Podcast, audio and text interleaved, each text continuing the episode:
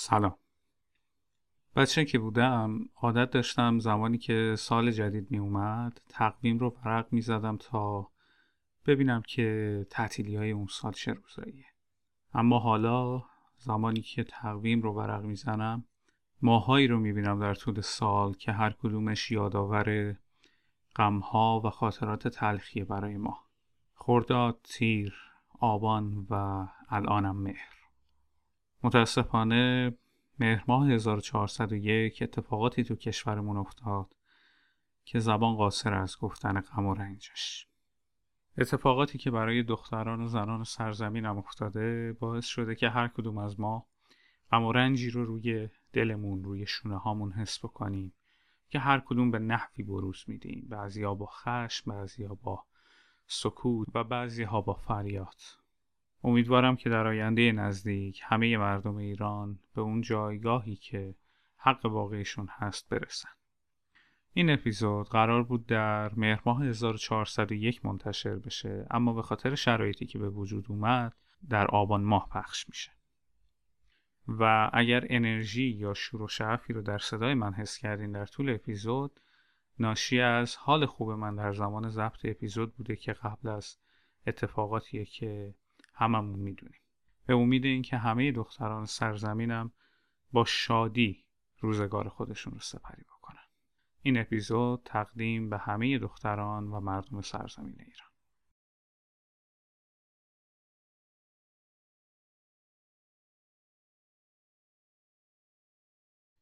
نزدیک به 60 میلیون ساله که صدای دانیاسورها در زمین خاموش شده.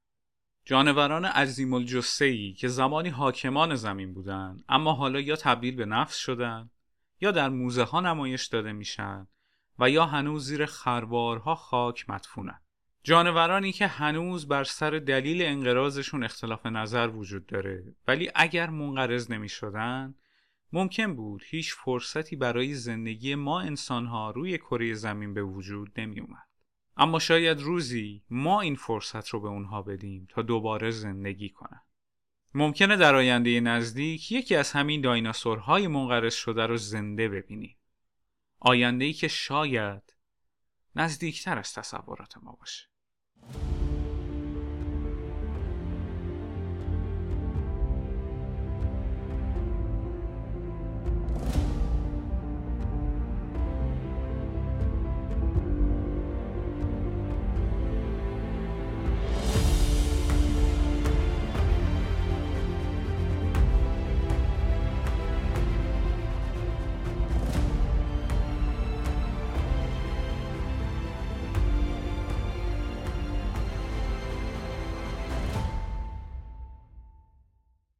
سلام. من بابک معمار هستم و شما به هفدهمین اپیزود آینده نزدیک گوش میدین که در مهر 1401 منتشر میشه. پادکستی که در هر قسمتش من درباره یک فناوری، اختراع یا تکنولوژی صحبت می‌کنم که ممکنه در آینده نزدیک زندگی من و شما رو تغییر بده.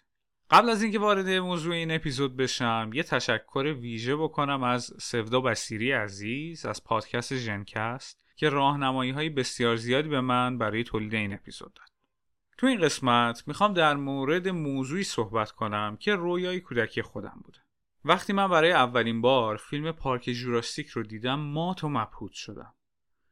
با خودم فکر می‌کردم یعنی ممکنه یه روزی برسه که من یک دایناسور رو از نزدیک ببینم یعنی میشه که بتونیم دوباره این موجودات رو خلق کنیم و به زمین برگردونیم و سوالهایی از این دست که ذهنم رو هر روز بیشتر از قبل درگیر می‌کرد.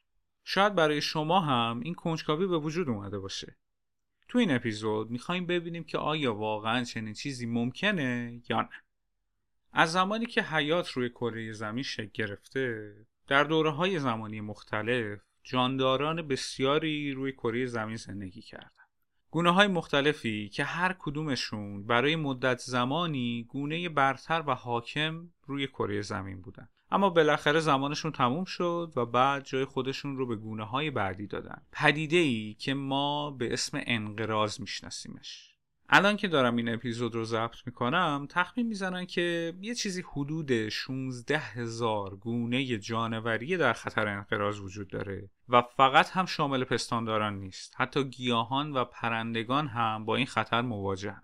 خیلی از پژوهشگرای حوزه جانورشناسی پیش بینی می‌کنن که احتمالا نیمی از گونه های جانوری که الان روی کره زمین مشغول زندگی هستند تا سال 2100 منقرض میشن. اما چی میشه که یک گونه جانوری منقرض میشه؟ چه دلایلی اصلا باعث این اتفاق میشه؟ تا حالا بهش فکر کردین؟ انقراض یک گونه می‌تونه دلایل مختلفی داشته باشه. برای مثال ساده ترین دلیل انقراض یک گونه می‌تونه از دست دادن توانایی زاد و ولد باشه. یعنی چی؟ وقتی میزان مرگ و میر در یک گونه بیشتر از میزان تولد نسل جدید باشه رشد جمعیتی منفی میشه و خیلی آروم سرنوشت اون جانور به انقراض ختم میشه. پس زاد و ولد شد دلیل اول. دلیل دیگه که خیلی مهمه نابودی زیست بوم یا محیطیه که اون گونه توش داره زندگی می‌کنه. حالا این اتفاق ممکنه خیلی ناگهانی رخ بده. مثلا یک شهاب سنگ برخورد بکنه به زمین. و یا ممکنه به صورت تدریجی اتفاق بیفته. مثل اکثر آلودگی های محیط زیست که خب منشأش ما انسان ها و فعالیت های صنعتی مونه دلیل مهم و تاثیرگذار دیگه بحث شکاره. شکار شدن غیر عادی یک گونه که حالا می‌تونه برای تفریح باشه می‌تونه برای گوشت یا پوستش انجام بشه یکی از اصلی ترین دلایل انقراض جانوران در صده های اخیر بوده. اگر بخوام براتون مثال بزنم خیلی هم لازم نیست دور بریم مثلا دلیل اصلی انقراض ببر مازندران علاقه شاهان و شاهزادگان قاجار به شکار این جانور بوده بیماری گرم شدن زمین، کمبود غذا یا حتی عدم تنوع ژنتیکی هم می‌تونه یه سری دلایل دیگه باشه که باعث انقراض گونه جانوری میشه. در واقع همه این عوامل دست به دست هم میدن تا لیست جانوران منقرض شده بزرگ و بزرگتر بشه. اگر یه نگاه گذرا به این لیست بندازیم می‌فهمیم که چه جواهراتی از روی زمین محو شدن یا ما به دست خودمون محوشون کردیم.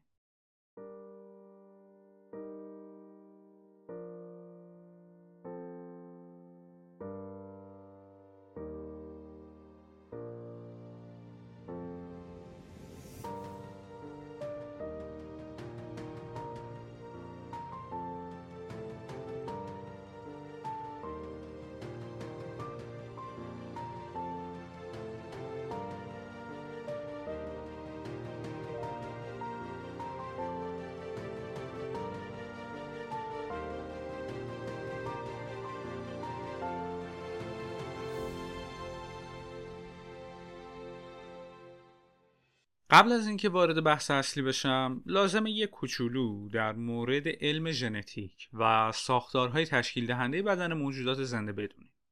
با وجود اینکه جانداران مختلف اندازه، شکل و سبک زندگی متفاوتی نسبت به هم دارن ولی نقاط مشترک فراوانی هم بینشون وجود داره. مثلا یک هشت پا، یک زنبور و یک شیر در محیط های متفاوتی نسبت به هم زندگی می‌کنن و حتی نوع تغذیهشون تولید مثلشون و طول عمرشون هم کاملا با هم متفاوت اما بدن همشون از واحدهای بسیار کوچیکی تشکیل شده که بهش سلول یا یاخته میگن جالب اینجاست که تا حدود 350 سال پیش کسی از وجود سلول اطلاع نداشت تا بالاخره رابرت هوک در سال 1655 سلول رو کشف کرد. حالا لازم کمی بیشتر در زمان سفر کنیم و برسیم به سال 1865. توی یک صومعه دورافتاده در موراویا که الان در کشور جمهوری چک قرار داره آزمایش مهمی انجام شد که نتایج بسیار بزرگی رو به همراه داشت. یک راهب مسیحی به اسم گرگور مندل مجموع آزمایش هایی رو به مدت هشت سال بر روی هزاران گیاه نخود فرنگی انجام داد تا پایه های علمی رو بنا کنه که ما امروز به اسم ژنتیک می‌شناسیم. هرچند که این نتایج در یک مقاله منتشر شد اما برای سالها در یک گوشه تاریک مشغول خاک خوردن بود. مندل با آزمایشهایی که انجام داد به این نتیجه رسید که قوانینی برای انتقال صفات ارسی بین نسل ها وجود داره. هرچند که خود مندل هرگز از واژه ژن استفاده نکرد اما نتایجی که به دست آورد مفاهیم اساسی وراست رو توضیح داد. باز هم زمان گذشت تا اینکه در سال 1900 دانشمندان دیگه‌ای در تحقیقات خودشون به نتایج مشابه دست پیدا کردن. اما باز هم رمز و راز وراست کشف نشد و واحدهایی که مسئول انتقال ژنتیک هستند هنوز مشخص نبودن. و باز هم زمان گذشت تا اینکه در سال 1953 ساختار ژنها کشف شد. و چیزی که ما امروز به اسم ای می‌شناسیم در مجامع علمی مطرح شد و حتی جایزه نوبل 1962 رو هم برای گروه مکتشفینش به آورد. ای مولکولیه که حاوی دستورات ژنتیکی یک موجود زنده است. از لحاظ ظاهری دقیقا شبیه یک نردبون قدیمی چوبیه که یک کم پیچ و تابش دادیم. اما از لحاظ کارایی یه جورایی شبیه دستور پخت غذاست. یعنی این دی ای ماست که به آمینو اسیدها میگه که به این شکل با این دستور یا با این فرم پروتئین ها رو بسازن و این پروتئین ها باید چجوری در کنار هم قرار بگیرن تا بخش بزرگتر و در نهایت ما انسان ها یا موجودات زنده دیگر رو شکل بدن. حالا اگر ما دستور پخت یک غذا رو داشته باشیم چه اتفاقی میفته؟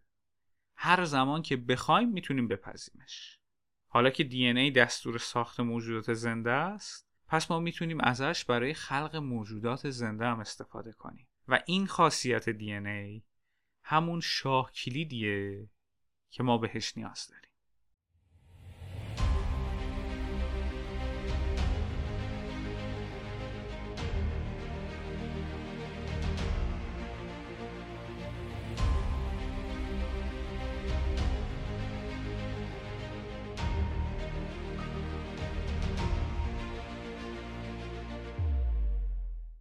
پس عنصر کلیدی برای فرایند de-extinction یا بازآفرینی یک گونه DNA اون گونه است. اما یک مشکل اساسی اینجا وجود داره و اونم این مسئله است که با گذشت زمان DNA به آرومی تحلیل میره و بعد از مدتی انقدر آسیب می‌بینه که دیگه راهی برای بازیابیش وجود نداره. یا بهتر بگم با تکنولوژی هایی که الان در اختیار داریم راهی برای بازیابی DNA های بیش از حد آسیب دیده وجود نداره. خب این یعنی چی؟ برگردیم به همون مثال قبلیمون که گفتم دی ای شبیه یک نردبونه. اگه یه نردبون داشته باشیم که یک یا نهایتا دو تا پلش خراب باشه خلاصه یه جوری می‌تونیم ازش بالا بریم. ولی اگه تعداد زیادی از پله هاش از بین رفته باشه چی؟ دیگه عملا نمیشه ازش استفاده کرد. کلا دی ای ها مولکول هایی بسیار سرسختی هستند و برای مدت طولانی در حیوانات و گیاهان فسیل شده باقی میمونن ولی نیمه عمرشون حدود 521 ساله. یعنی در خوشبینانه ترین حالت دی ای بعد از حدود 6 ممیز 8 دهم میلیون سال از هم گسسته میشه و عملا دیگه یک رشته طولانی از دی باقی نمیمونه که برای بازآفرینی گونه ها بخوایم ازش استفاده کنیم. حالا این یعنی چی؟ یعنی اینکه جاندارانی که بیش از این مقدار از انقراضشون گذشته باشه مثل دایناسورها که حدودا 65 میلیون سال پیش از بین رفتن رو نمی‌تونیم دوباره بازآفرینی کنیم. شاید در آینده راهکار دیگه پیدا بشه ولی با سطح تکنولوژی الان امکانش نیست. در نتیجه اگر تا اینجای اپیزود فکر می‌کردین که می‌تونیم دایناسورها رو به حیات وحش برگردونیم باید ناامیدتون کنم. نکته جالب دیگه اینجاست که بازآفرینی پرندگان و حتی خزندگان می‌تونه به مراتب سختتر و شاید در بعضی از موارد در مقایسه با پستانداران غیر ممکن باشه. دلیلش هم اینه که ما اطلاعات خیلی بیشتری در مورد زیست پستانداران در مقایسه با سایر گونه ها داریم. همگونه های خودمون رو خیلی بیشتر می‌شناسیم و در نتیجه پستانداران در اولویتن یه جورایی توی پرانتز اگر به داستان دی ای علاقمند هستین و دوست دارین بیشتر در موردش بشنوین پیشنهاد میدم اپیزود 13, 14 و 15 پادکست استرینکست رو بشنوین که داستان دی ای رو به زیبایی بیان کرده. پرانتز بسته. حالا فرض کنید ما ساختار یا نقشه دی ای موجود مورد نظر رو به دست آورد. یعنی اون دستور پخته رو داریم. برای اینکه این دی ای به موجود زنده تبدیل بشه از سه تا تکنیک مختلف می‌تونیم استفاده کنیم که قرار یکی یکی باهاشون آشنا بشیم. اولین تکنیک بک بریدینگ یا پرورش مجدده. به زبون خیلی ساده تو این روش میان هم خونواده های گونه های منقرض شده رو پیدا می‌کنن. جاندارانی که از لحاظ شکل، ژنتیک، اندازه و خیلی پارامترهای دیگه بیشترین شباهت رو به اون گونه منقرض شده داشته باشن و بعد با جفتگیری و پرورش نسل‌های جدید به دنبال تغییرات و جهش‌های ژنتیکی میگردن تا ویژگی های متمایز اون گونه منقرض شده رو به طبیعت برگردونن. مثل شاخ یا الگوی رنگی توی بدن جانور. بذاریم با یه مثال توضیح بدم. کواگا یک زیرگونه منقرض شده از گورخرهاست که در آفریقا زندگی می‌کردن و محل اصلی سکونتشون هم کشور آفریقای جنوبی بوده. از لحاظ شکل و ظاهر این گونه خیلی خیلی شبیه به گورخرهای امروزی بودن. با این تفاوت که خطهای راه راه کمتری داشتن و این خطها فقط در قسمت سر و گردن کواگا بوده. قسمت کمر و پشت کواگا هم به رنگ قهوه‌ای بوده اما از لحاظ جسه دقیقا به اندازه گورخرهای معمولی بوده. عکساش رو حتما در صفحه اینستاگرام پادکست می‌ذارم. این جانور انقدر زود رام می شده که وقتی اونها رو بردن به اروپا برای کشیدن کالسکه ازشون استفاده می‌کردن. ولی خب متاسفانه باز هم به دلیل دخالت های انسان و شکار بیرویه در سال 1883 منقرض شد. به خاطر شباهت های بین گورخر و کواگا دانشمندا تصمیم گرفتن تا از گورخرها کمک بگیرن. اومدن چه کار کردن؟ گشتن و گشتن دنبال اون گورخرهایی که در مقایسه با گورخرهای دیگه قسمت کمر یا پشتشون خطهای راه راه کمتری داشت یا گوره خرهایی که قسمت پشتشون رنگ قهوه‌ای بیشتری داشت. گفتم دیگه وچه تمایز گوره خر و کواگا میزان خط راه را و رنگ قهوه‌ای بود. و بعد با جفتگیری این گوره خرهای متمایز نسل جدیدی تولید شد که نزدیکتر بود به کواگا تا گوره خر. در واقع اینجا چه اتفاقی میافته؟ این نسل جدید صفاتی رو به ارث می‌بره که اون رو بیشتر متمایز می‌کنه از گورخر و هرچه بیشتر ظاهرش رو نزدیک می‌کنه به کواگا. این پروسه در نسلهای بعدی هم ادامه پیدا می‌کنه تا در نهایت نزدیک بشیم به حیوانی که منقرض شد. کاملا مشخصه دیگه این تکنیک فوق العاده زمان بره توی مثال خودمون چیزی بیشتر از 20 سال طول کشید تا تونستن گورخرهای شبیه کواگا رو تولید کنن. و این زمان می‌تونه خیلی بیشتر بشه با توجه به طول دوران بارداری جانوران مختلف و شاید گاهی دهه ها هم طول بکشه.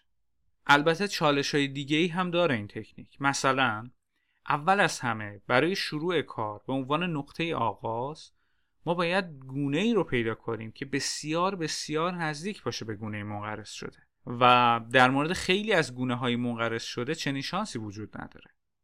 چالش بعدی اینه که این فرایند اصلا دقیق نیست. با وجود اینکه با توجه به قوانین وراست ما انتظار داریم برای مثال حاصل آمیزش گورخرهایی که خطوط راه راه کمتری دارن روی کمرشون گورخری بشه شبیه به والدینش ولی تضمینی وجود نداره و ممکنه خطوط قسمت گردن از بین بره یا به جای پشت قسمت گردن به رنگ قهوه‌ای در بیاد. در نتیجه هم باید زمان بیشتری رو صرف کنیم هم هزینه بیشتر. به دلیل همین چالش ها راه های دیگه هم پیشنهاد شده.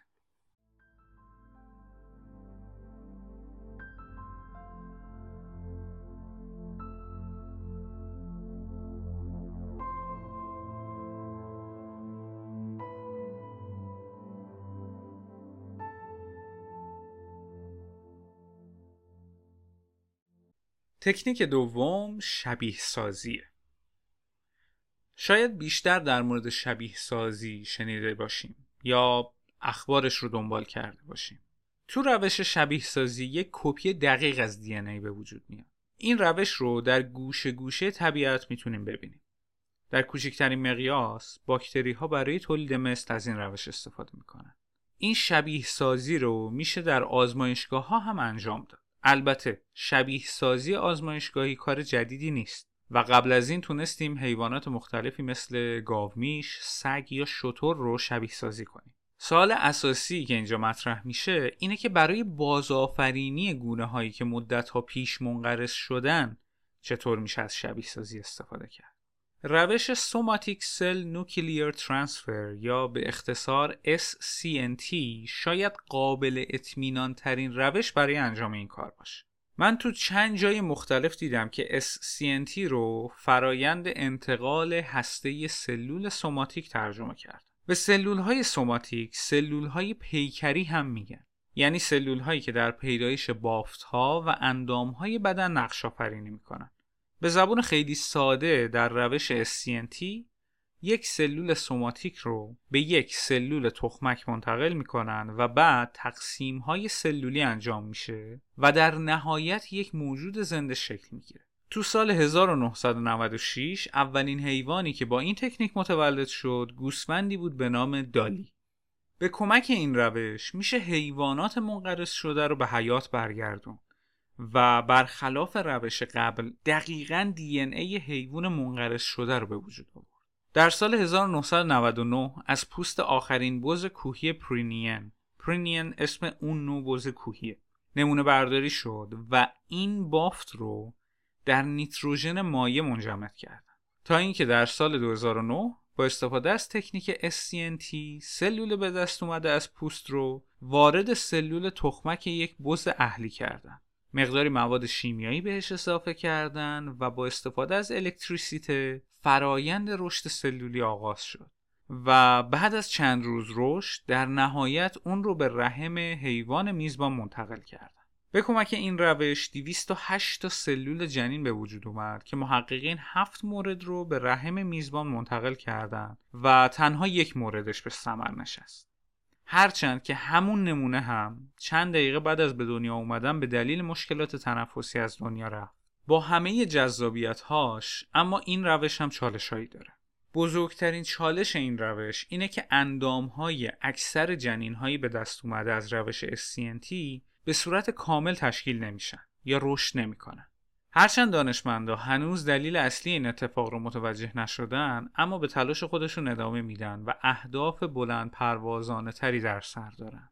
یعنی آفرینش مجدد ماموت ها اگه خاطرتون باشه گفتم که مشکل اصلی فرایند بازآفرینی آسیب های وارد شده به دی ای در گذر زمانه. با توجه به اینکه ماموت ها حدود 4000 سال پیش منقرض شدن در نتیجه آسیب زیادی هم به دی شون وارد شده. اما در سال 2019 یک تیم تحقیقاتی ژاپنی موفق شد. سلول سوماتیک یک ماموت یخزده رو وارد تخمک یک موش بکنه. البته هدف از این آزمایش این نبود که در انتها منتظر تولد یک ماموت باشن بلکه می‌خواستم ببینن آیا این روش می‌تونه باعث بازسازی دی ای آسیب دیده ماموت بشه یا نه.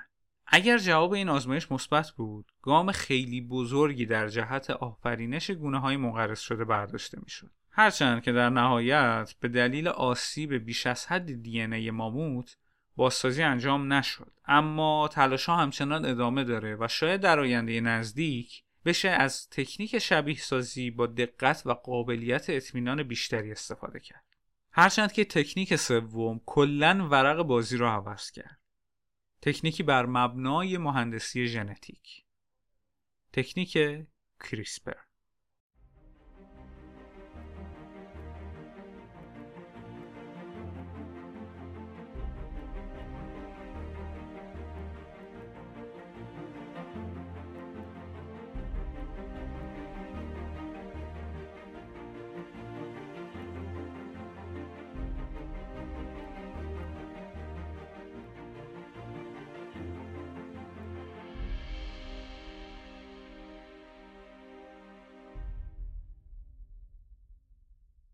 تا اینجا در مورد دو تکنیک که کمک می‌کنه بتونیم موجودات منقرض شده رو به حیات برگردونیم صحبت کردم. تکنیک اول پرورش مجدد و تکنیک دوم شبیه سازی. حالا می‌خوام در مورد روشی صحبت کنم که خودش نیاز به یک اپیزود مجزا داره. تکنیکی به نام کریسپر که شاید اسمش رو شنیده باشین ولی من سعی می‌کنم خیلی خلاصه و ساده در موردش توضیح خاطرتون هست که گفتم دی ای شبیه یک نردبونه که در گذر زمان ممکنه بخشی از نردبون بشکنه بخشیش خراب بشه و آسیب های زیادی ببینه. حالا فرض کنیم ما این نردبون رو بدیم دست یک نجار و ازش بخوایم برامون تعمیرش کنه. نجار چه کار می‌کنه؟ قسمت های آسیب دیده رو تعمیر می‌کنه و اگر جایی نیاز بود ممکنه یک بخشی از نردبون رو با اره برش بده. اون رو با یک قطعه چوب دیگه بازسازی کنه یا با یک طرح جدید بسازه و در نهایت به جای قطعه آسیب دیده قطعه جدید رو قرار بده. مثالی که زدم به صورت خیلی خیلی ساده توضیح میده که کریسپر چطور کار می‌کنه. تو تکنیک کریسپر میشه یک بخش از دی ای رو برش داد و اون رو از ساختار دی ای حذف کرد یا قطعه دیگه ای رو جایگزینش کرد و یا حتی تغییرش داد. در واقع ما دی ای رو ویرایش می‌کنیم. و این ویرایش باعث به وجود اومدن یک جانور جدید میشه. چون ما داریم دستور ساخت رو تغییر میدیم. حالا این تکنیک چه کمکی به ما می‌کنه؟ می‌تونیم ژنهای یک حیوان منقرض شده رو وارد دی ای نزدیکترین همخونوادش کنیم. مثلا در بخشی از دی ای فیل ها ژنهای ماموت ها رو جایگذاری کنیم. و انتظار داشته باشیم بتونیم این موجود رو دوباره خلق کنیم. پیشنهاد میدم اگر دوست دارین این تکنیک رو با جزئیات بیشتری بشناسین اپیزود تکنیک کریسپر تاریکی یا نجات از ماهکست یا اپیزود کریسپر از پادکست رادینو رو بشنویم اما در گام اول ما باید بتونیم توالی ژنوم گونه منقرض شده رو به دست بیاریم. توی پرانتز توالی یابی ژنوم در واقع میشه نقشه برداری از دی. یعنی بدونیم عناصر سازنده دی یا همون ها در چه مکانهایی قرار دارن. پرانتز بسته. پس اگه یک ماموت یخزده داشته باشیم می‌تونیم امیدوار باشیم که با استفاده از روش های مرسوم توالی ژنوم ماموت رو به دست بیاریم و کد ژنتیکی ماموت رو کشف کنیم. یعنی بدونیم کدوم قسمت دی ای مربوط به آج ماموته یا کدوم قسمت مربوط به موهای بدنش. و بعد اون رو با توالی ژنوم مثلا فیل که نزدیکترین جاندار زنده به ماموت هاست مقایسه کنیم و ببینیم کجاها متفاوته و در نهایت هم با استفاده از تکنیک کریسپر قطعه های برش داده شده از دی ای ماموت رو جایگزین کنیم در دی ای فیل و منتظر تولد یک ماموت باشیم. شاید کار ساده به نظر بیاد ولی خیلی پیچیده است. اگر به درختواره خانواده فیل ها نگاه کنیم فیل های آسیایی نزدیکترین گونه به ماموت ها هستند اما طی هزاران سال تکامل چیزی نزدیک به یک ممیز چهار دهم میلیون جهش ژنی باعث جدا شدن ماموت ها و فیل های آسیایی شد همین عدد نشون میده که چه راه سختی پیش روی ما وجود داره تا بتونیم دقیقا شناسایی کنیم که کدوم قسمت از ای فیل به کمک کریسپر باید تغییر کنه تا ماموت ها رو خلق کنیم. و وقتی این موضوع رو تعمین بدیم به سایر جانورانی که منقرض شدن یا جانورانی که خانواده نزدیکی در بین موجودات روی زمین ندارن متوجه میشیم که چه راه پرپیچ و خمی در انتظارمونه.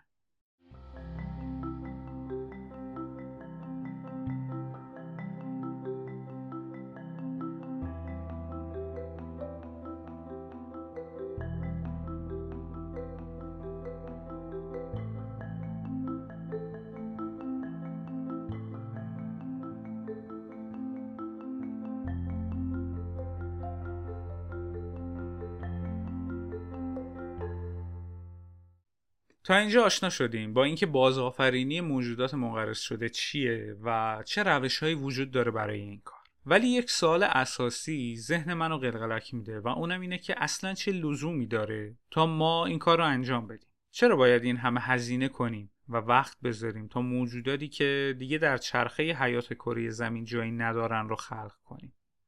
فارغ از اینکه ذهن ماجراجو و جستجوگر ما آدم ها همیشه به دنبال خلق رویاهامونه و شاید احداث یک پارک جوراسیک برای خیلیامون هیجان انگیز باشه مطمئنا دلایل دیگه هم وجود داره و به احتمال زیاد خطراتی هم در این راه هست.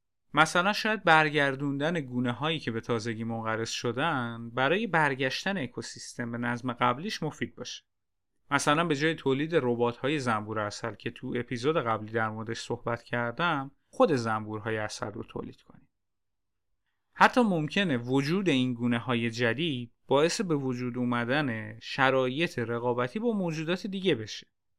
و اگر موجودات دیگه نتونن در مقابل این گونه های جدید دووم بیارن ممکنه در آینده نزدیک جاندارانی که الان دارن بدون هیچ تهدیدی روی زمین زندگی می‌کنن منقرض بشن. به قول معروف میایم ابرو رو درست کنیم می‌زنیم چشم و کور می‌کنیم. شبیه به زمانی که یک گونه غیر بومی در اکوسیستم رها میشه. توی استرالیا برای کنترل سوسکای مخرب محصولات نیشکر که در واقع آفت این محصول به حساب می اومدن وزقهای نشکر که بومی آمریکای جنوبی بودن رو وارد کشور کردن. در ابتدا هم خب کار خیلی خوب داشت پیش می‌رفت ولی حالا همین جانور تهدیدی برای جانوران بومی منطقه به حساب میاد. شاید اکوسیستم گونه منقرض شده دیگه شرایط پذیرش این جانوران رو نداشته باشه به دلایل مختلف به خصوص فعالیت های انسانی.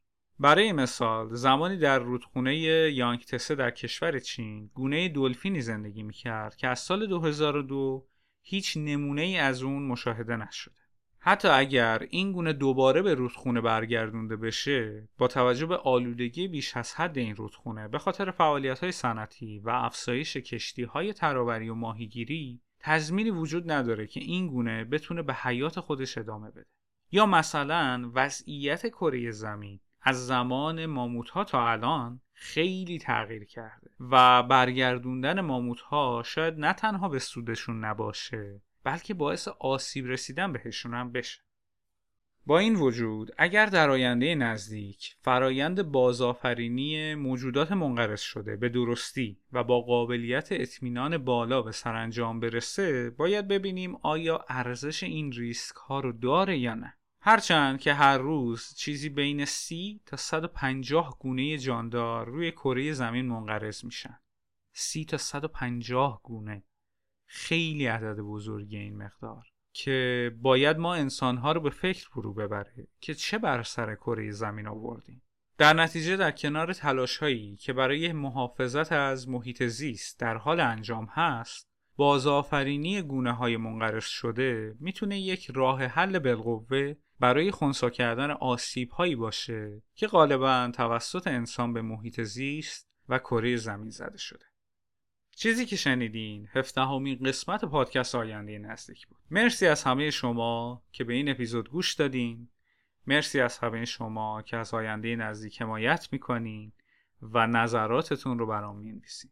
همیشه گفتم بزرگترین حمایتی که شما می‌تونین از پادکست آینده نزدیک داشته باشین اینه که اون رو به دیگران به دوستانتون به افراد خانوادهتون و یا هر کسی که فکر می‌کنیم به تکنولوژی و دنیای تکنولوژی علاقه منده معرفی بکنیم. یک راه خیلی سادهش هم اینه که یک اپیزود از آینده نزدیک رو برای دیگران پلی بکنین یا با اونها به اشتراک بذارین. و در نهایت هم ممنونم از همه کسانی که در صفحه هامی باش از آینده نزدیک حمایت کردن. ممنون از همه شمایی که گوش دادین به این اپیزود. هر ماه منتظر شنیدن آینده نزدیک باشین. من بابک معمار هستم و روزهای بسیار خوبی رو براتون آرزو می‌کنم از پادکست آینده نزدیک.